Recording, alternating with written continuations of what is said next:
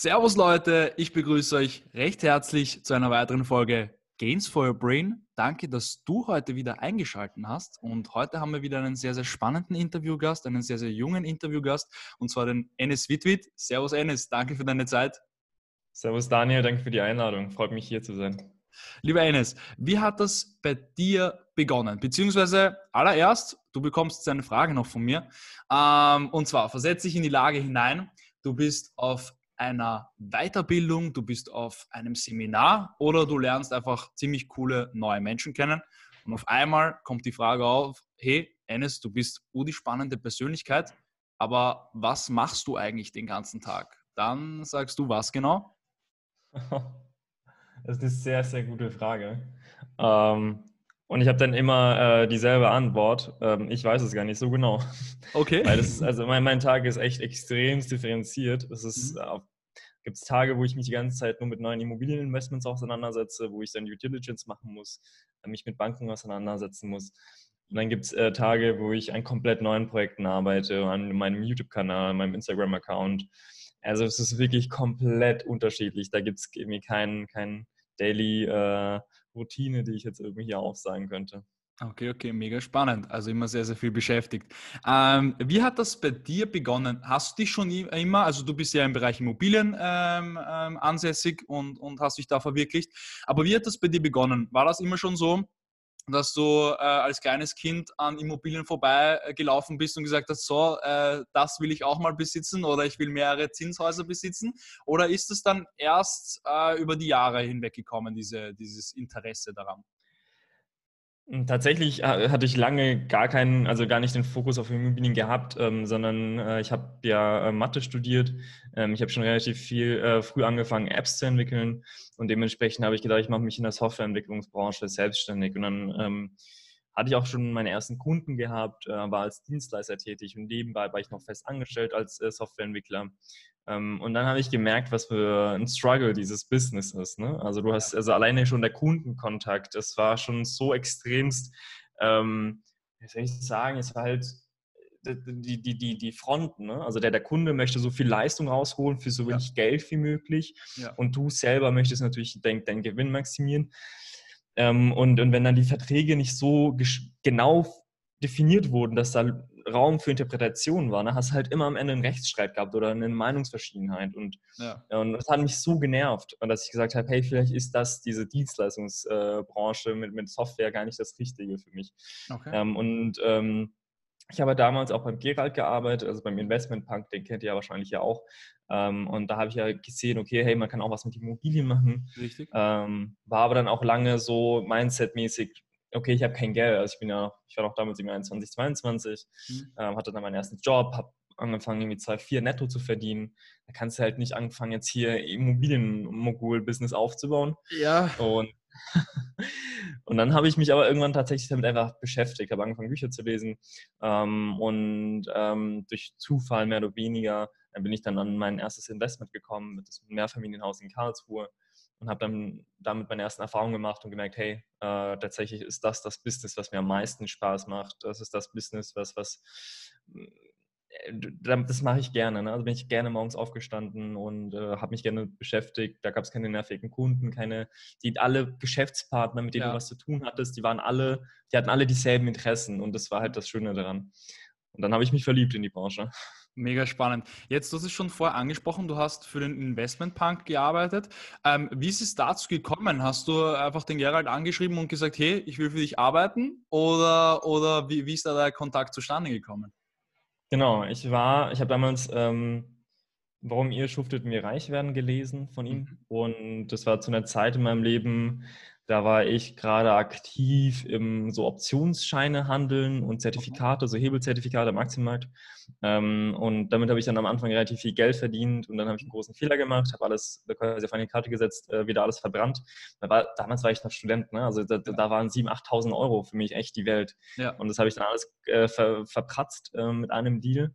Ähm, und dann war ich echt pisst und dann habe ich das Buch gelesen von Gerald und war so, okay, ich muss von dem lernen. Und dann habe ich halt äh, mich entschieden, einen Brief zu schreiben und habe das dann in so einem schwarzen Briefumschlag äh, verpackt, damit, damit es aus, auffällt. Habe das da hingeschickt. Ne? Und dann irgendwie so zwei Wochen später hat äh, die Cornelia, die Assistentin von Gerald, sich bei mir gemeldet und gesagt, hey, wir würden dich gerne zum Praktikum einladen. Mega, mega. Was hältst du allgemein von Mentor? Man kann ja sagen, äh, der Gerald war für dich ein Mentor. Ähm, suchst du dir immer wieder neue Mentoren und lernst du gerne von Mentoren oder, oder hast du da eine komplett andere Strategie, wie du dich weiterbildest und wie du lernst?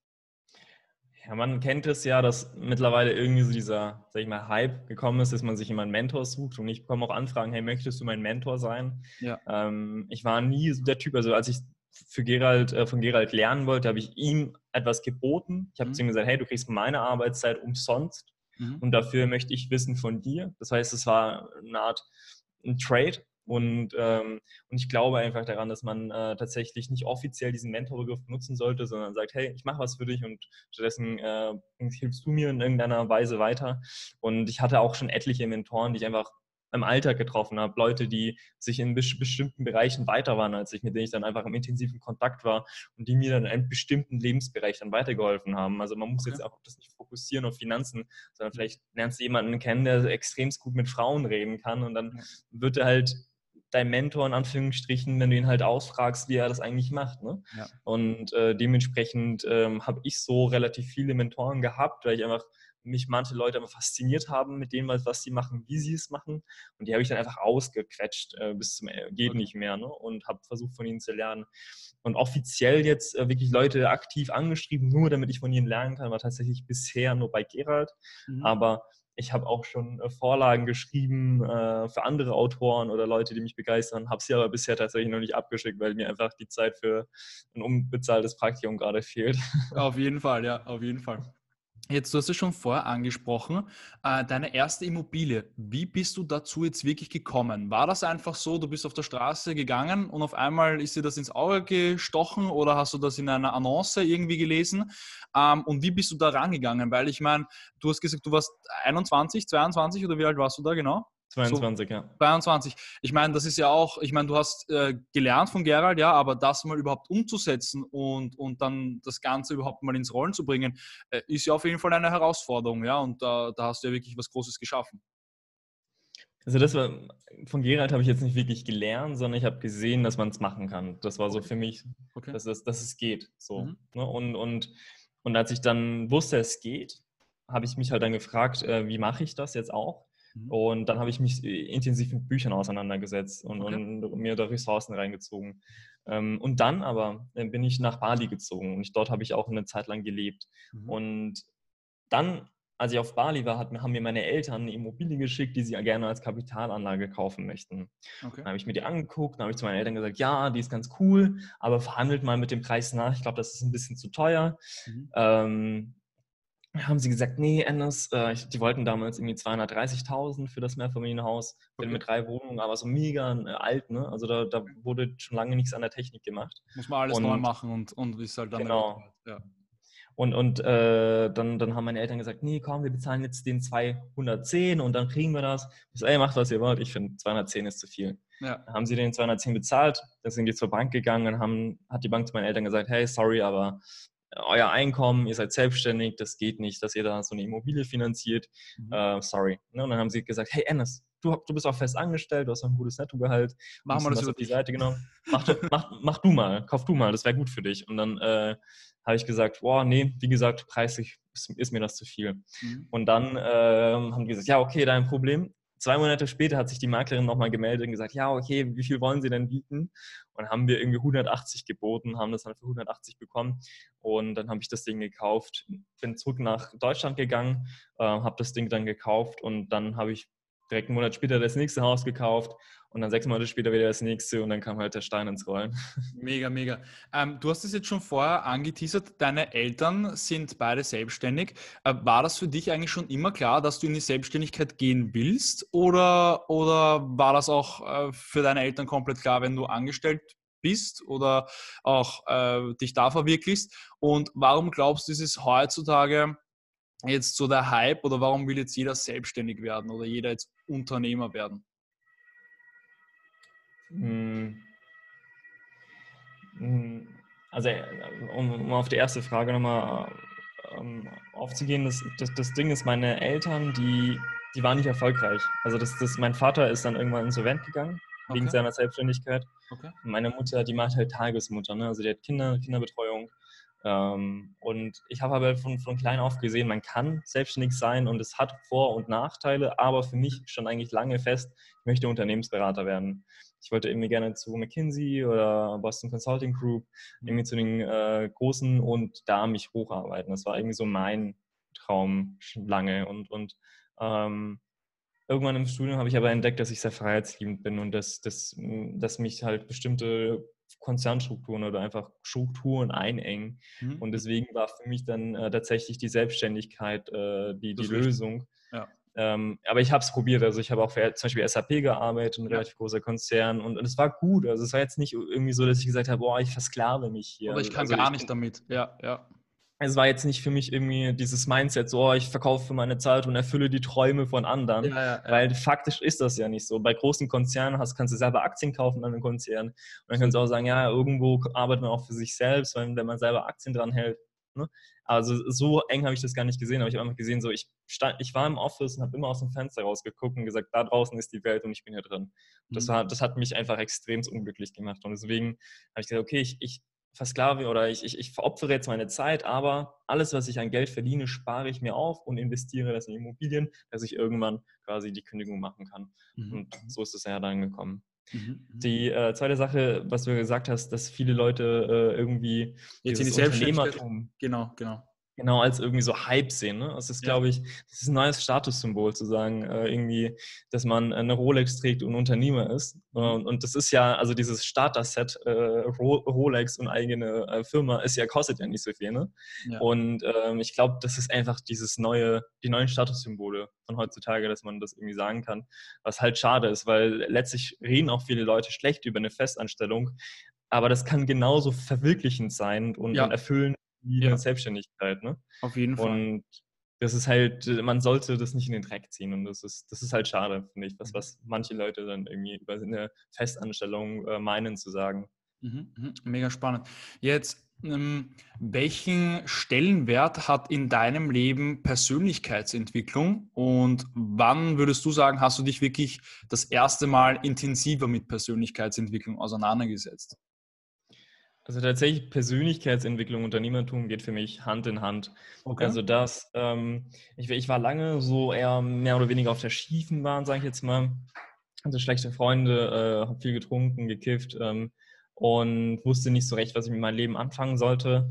Durch Zufall, ich lag im, im Krankenhaus, habe ich mir irgendwie die Nasenscheidenwand begradigen lassen. Ich hatte irgendwie von klein auf ein, äh, eine, eine ungerade Nasenwand. Und mhm. dann habe ich da jemanden getroffen, und zwar der Typ, der neben mir im Bett lag. Okay. Und der hatte ein Buch auf seinem Nachttisch und das war Die Macht des Unterbewusstseins von Joseph Murphy. Okay. Ähm, und äh, dann habe ich ihn gefragt, hey, was ist das und wer bist du? Und ich war da 17, ne? Und dann hat er gesagt, ey, hör mal zu, meine Lebensgeschichte in Kurzform. Ich, extremst pleite, arm aufgewachsen, habe ein Logistikunternehmen aufgebaut mit 100 LKWs extremst reich, habe mir mehrere Porsche Turbos zu Hause gekauft, aber ich war extremst undankbar und wusste nicht, was ich damit anfange und bin wieder ja. pleite gegangen. Und dann hat er gesagt, dieses Buch war der Grund, warum ich erst reich geworden bin. Und als ich aufgehört habe, diese Gesetze da drin zu befolgen, bin ich wieder arm geworden. Und deswegen hat er es dann wieder angefangen zu studieren von äh, vorne bis hinten. Und habe ich mir das Buch direkt, nachdem ich aus dem Krankenhaus rausgekommen bin, auch gekauft. Und das war quasi für mich der, der Kickoff in die Persönlichkeitsentwicklungsschiene. Mhm. Und äh, ich glaube, erst dann habe ich tatsächlich was angefangen aus meinem Leben zu machen und habe mich dann äh, äh, engagiert und ambitioniert bin ich dann an Sachen rangegangen. Und das war für mich der Kickoff tatsächlich mit 17. Und dann habe ich angefangen, solche Bücher zu verschlingen. Also das war für mich echt ja. Sehr, sehr spannend. Ähm, das ist schon vorher angesprochen, Umfeld und Freunde und, und Gewohnheiten. Ähm, würdest du sagen, dass dass wenn man sein Umfeld ändert, ähm, automatisch, also zum, zum Positiven jetzt sage ich mal, sein, sein Umfeld, also im Sinne von, ja, ich hänge jetzt nicht mehr nur mit Leuten herum, die den ganzen Tag Netflix schauen, sondern sich auch weiterbilden, dass das dann in ähm, dem persönlichen Leben etwas ändert oder überhaupt nicht? Definitiv, definitiv. Also man, man sagt ja, du bist der Durchschnitt der, der fünf Leute, mit denen du am meisten Zeit verbringst und da bin ich mega d'accord. Also da, das ist für mich wirklich eine, eine Sache, da unbestreitbar. Mhm. Und dementsprechend war das irgendwann für mich, als ich das herausgefunden habe, habe ich gesagt, cut. Und wirklich mein ganzes soziales Umfeld in die Tonne geworfen. Und plötzlich hatte ich gar keine Freunde. Und was das war das hart. für dich? Was, äh, genau, das wollte ich eben fragen. Was war das eigentlich für ein Gefühl? Weil das ist ja schon ein Big Step, wenn man mit Leuten, mit Freunden, die man schon seit seiner Kindheit kennt, auf einmal von einem Tag auf den anderen oder ja, es kann ja auch über, über mehrere Monate hinweggehen, aber trotzdem wirklich dann zu sagen, hey, ich ändere komplett mein Umfeld. Wie hast du dich da gefühlt? Was, was war das für dich? Weil du hast es jetzt gerade schon kurz gesagt, du hattest keine Freunde. Ähm, das ist ja schon für viele, glaube ich, eine ziemliche Herausforderung und auch ein komisches Gefühl, oder? Das war definitiv mega, mega hart. Also ich kann nicht sagen, äh, das war auch mit, mit schlaflosen, weinenden Nächten äh, verbunden. Ja. Ähm, aber Nietzsche hat gesagt, was dich nicht umbringt, macht dich stärker. Und daran glaube ich auch. Und deswegen äh, habe ich kein Problem, mich in solchen Situationen oder in solche Situationen zu begeben, mhm. wo es einfach schmerzhaft ist, aber wo ich weiß, dass es dann am Ende des Tages zu mehr Wachstum führt.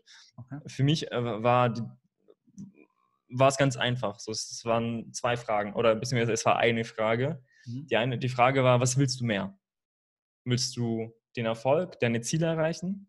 Oder willst du mehr mit deinen Freunden zusammenbleiben und den, mit ihnen zusammen dann irgendwie ja. Dein durchschnittliches, Le durchschnittliches Leben führen? Mhm. Das war einfach eine Oder-Frage. Und ja. Ich, ich weiß, ich wusste halt, ich kann nicht beides haben.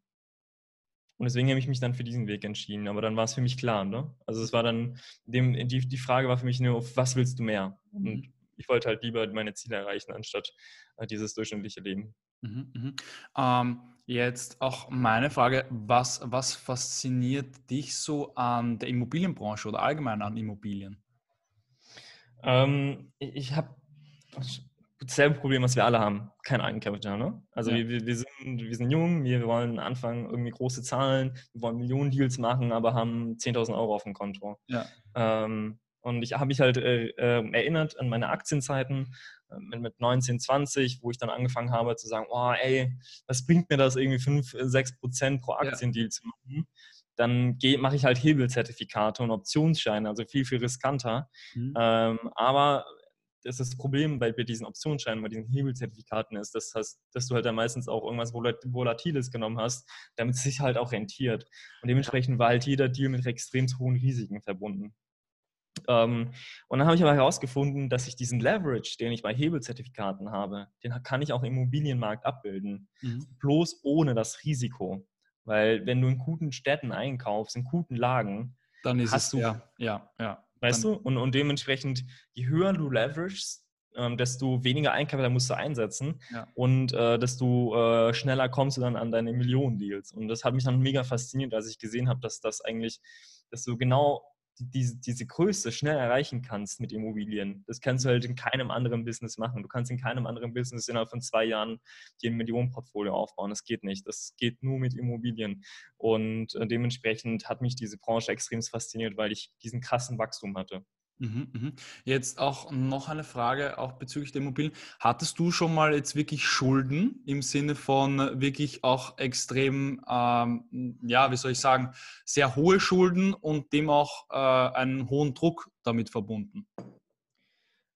Also meinst du jetzt unabhängig von Immobilienfinanzierung oder mit Immobilienfinanzierung? Beides, beides. Äh, Ge geht auch beides. Okay. Also ich kann dir sagen, ich habe jetzt schuldentechnisch man, man, muss es ja differenzieren. Ne? Also man hat auf der einen Seite die Privatschulden, die man aufgenommen hat für Immobilien, die dann auf der privaten Seite liegen. Man hat dann auch die GmbH. Die GmbH hat dann Schulden für Immobilien. Aber äh, faktisch ähm, insgesamt, also wenn man die GmbH-Schulden nimmt und, und meine Privatschulden, die ich für Immobilien aufgenommen habe, sind wir irgendwo bei 1,9 Millionen. Okay, okay. Und was ist das für ein Druck für dich? Wie gehst du damit um? Gar nicht. Gar nicht. Gar kein Druck. Okay. 0,0. Okay. Im Gegenteil. Also das, das Ding ist, ähm, dass da viele Leute einfach ein falsches Mindset haben, äh, mhm. was das Thema Schulden angeht. Ne? Schulden sind dann direkt so, oh, Schulden, oh mein Gott, ne? ja, was ja. Negatives. Aber ähm, das, man, man darf das nicht als Schulden sehen. Das ist, das ist Geld, was man nimmt, um zu investieren. Ne? Das, ist, das ist halt, das ist komplett anders. Und ähm, du darfst nicht vergessen, dass, dass alle großen Organisationen, jede, Organisation da draußen, die groß geworden ist, die hat immer Schulden aufgenommen, um ja. den Wachstum weiter zu finanzieren. Und das geht halt in jeder Branche. Ne? Und die Immobilienbranche ist halt leider die Branche, wo du am meisten Schulden brauchst, um dein Wachstum zu finanzieren. Ja. Ähm, das liegt aber daran, dass Immobilien eben nicht so volatil sind. Ne? Und dementsprechend kannst du halt relativ hoch finanzieren bei Immobilien. Mhm. Äh, dementsprechend, ja, ich habe viele Schulden. Ähm, aber wie gesagt, ist das, sehe ich das nicht als Schulden an, sondern ich habe in meinem Kopf immer die doppelte Buchführung. Ich habe Aktivseite, ich habe Passivseite. In der Passivseite stehen die Verbindlichkeiten, also das Geld, was ich aufgenommen habe, um weiter zu investieren. Und auf der Aktivseite ist halt mein Vermögen und dementsprechend versuche ich einfach da eine große Differenz zu schaffen, mhm. also einfach die, die Bilanzsumme immer stetig weiter zu erhöhen, aber auch mein Eigenkapital stetig weiter zu erhöhen. Also letztlich ist es nur ein Unternehmen und das Unternehmen braucht halt Kredite, um größer okay. zu werden. Mega, mega spannend. Jetzt vielleicht noch abschließend an eine Person, die sich auch ähm, im Bereich Immobilien interessiert. Was würdest du so einer Person raten? Was soll sie als erstes machen? Soll sie sich sofort rausbegeben und, und mal recherchieren und ein bisschen auf ImmoScout herumforschen, äh, was sie sich vielleicht irgendwie checken kann? Oder würdest du eher auf die Weiterbildung setzen? Beides. Also tatsächlich, ich, ich habe das Gefühl, ähm, dass das die Kombination, dass man anfängt in Lektüre mhm. zu lesen, aber gleichzeitig auch rausgeht und Besichtigungstermine macht. Mhm. Weil letztlich ist jeder Markt anders. Ob ich hier in Heidelberg in Deutschland bin oder du in Österreich in Wien, unsere Märkte verhalten sich komplett anders. Ja, du kannst das nicht in einem Buch abbilden. Du mhm. musst aber ein Gefühl für deinen Markt bekommen. Und dementsprechend musst du rausgehen. Du musst ganz viele Immobilien besichtigen. Auch wenn du weißt, dass du die Immobilie gar nicht kaufen willst oder sie nicht leisten kannst, irgendwie eine, eine Million Euro Mehrfamilienhaus. Ja. Aber dann guckst du es trotzdem an, weil du brauchst ein Gefühl für diesen Markt. Ja. Und den bekommst du nur, wenn du rausgehst. Und dementsprechend gleichzeitig Buch lesen anfangen und gleichzeitig rausgehen, besichtigen, besichtigen, besichtigen. Dann bekommst du ein Gefühl für die Preise, bekommst ein Gefühl für Objektzustände, äh, für, für die Lagen und, und dementsprechend äh, kannst du dann irgendwann sagen, nach zwei Lektüren und 50 Immobilienbesichtigungen, hey, ich bin jetzt bereit, meine erste Immobilie zu kaufen. Mega, mega super. Ja, alle Links zum Ende sind übrigens unten in den Shownotes verlinkt. Checkt es sehr, sehr gerne aus. Er hat einen sehr, sehr spannenden YouTube-Channel, wo wirklich sehr, sehr viel Mehrwert dabei ist, wo, wo andere Leute sehr, sehr viel Geld dafür nehmen würden. Äh, und er gibt ihn einfach for free raus. Ähm, danke auf jeden Fall für, den, für deine Zeit, Enes. Äh, ich wünsche dir noch einen ja. schönen Tag. Danke, wünsche ich dir auch. Danke nochmal für die Einladung. Hat viel Spaß gemacht.